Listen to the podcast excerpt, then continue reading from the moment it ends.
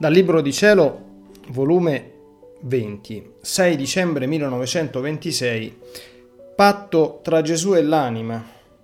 Come l'atto allora si può dire perfetto quando regna la volontà divina.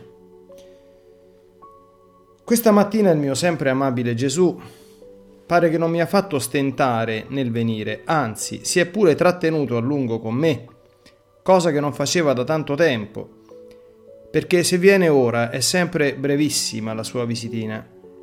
Né mi dà tempo di potergli dire nulla. Dice lui solo quello che mi vuole dire, oppure con la luce interminabile del suo volere parla. Parla tanto che Gesù resta eclissato in questa luce.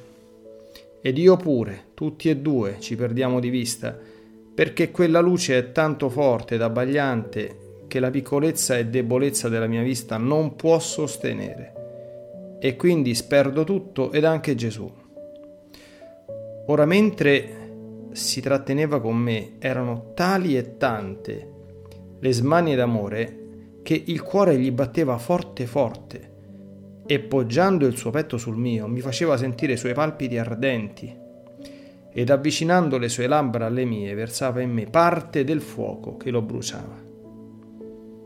Era un liquido che mentre era fuoco liquido era dolcissimo, ma di un dolce che non si sa dire. Ma tra quei rivoli che venivano nella mia bocca, che come fontanine uscivano dalla sua bocca, c'era qualche rivolo amaro, che l'ingratitudine umana mandava fin nel cuore del mio dolce Gesù. Tutto ciò Gesù non aveva fatto da molto tempo, mentre prima lo faceva quasi tutti i giorni. Ora dopo aver sfogato con me, dopo aver versato ciò che teneva nel suo cuore santissimo, mi ha detto, Figlia mia, dobbiamo fare un patto insieme, che tu non devi fare nulla senza di me, ed io non devo fare nulla senza di te. Ed io, amore mio, è bello, mi piace questo patto, fare nulla senza di te. E quando tu non vieni come faccio? Sicché devo stare inoperosa e senza far nulla. E poi tu metti la tua volontà in me. Ed io non so volere se non ciò che vuoi tu. Quindi tu vincerai sempre. E farai quello che vuoi e senza di me. E Gesù, tutto bontà, ha ripreso a dire.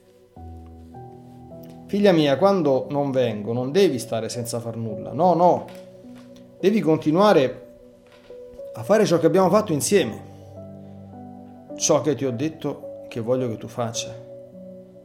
Questo non è fare senza di me, perché è già passato tra me e te e resta come se sempre la facessi insieme con me. E poi non vuoi tu che vinca sempre io?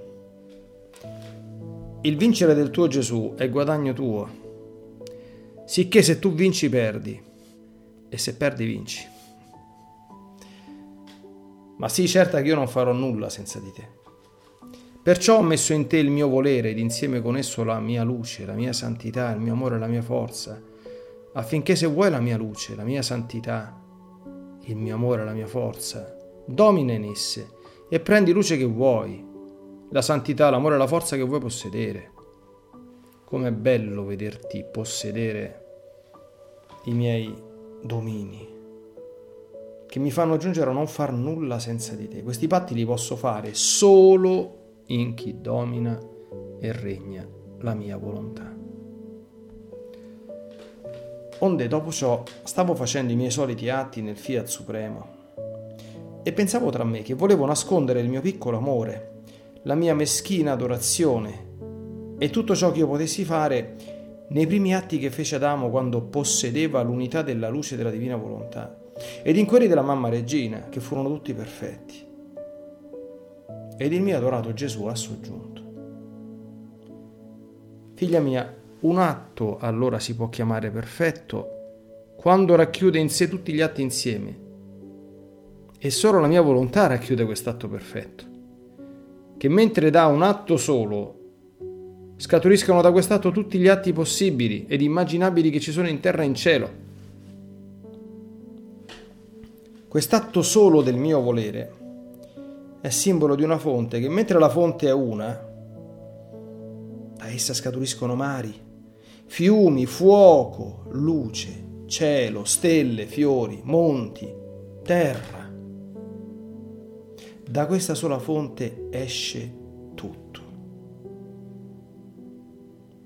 Ora, Adamo nello stato di innocenza e l'altezza della sovrana regina, possedendo la mia volontà, si amavano, nell'amore racchiudevano l'adorazione, la gloria, la lode, la benedizione, la preghiera.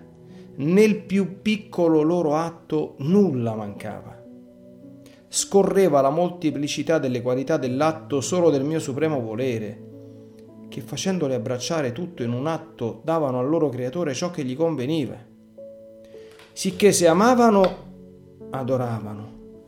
Se adoravano, amavano.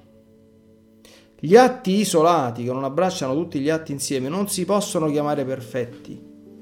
Sono atti meschini che danno di volontà umana. Ecco perciò che solo nel fiat l'animo può trovare la perfezione vera nei suoi atti ed offrire un atto divino al suo creatore.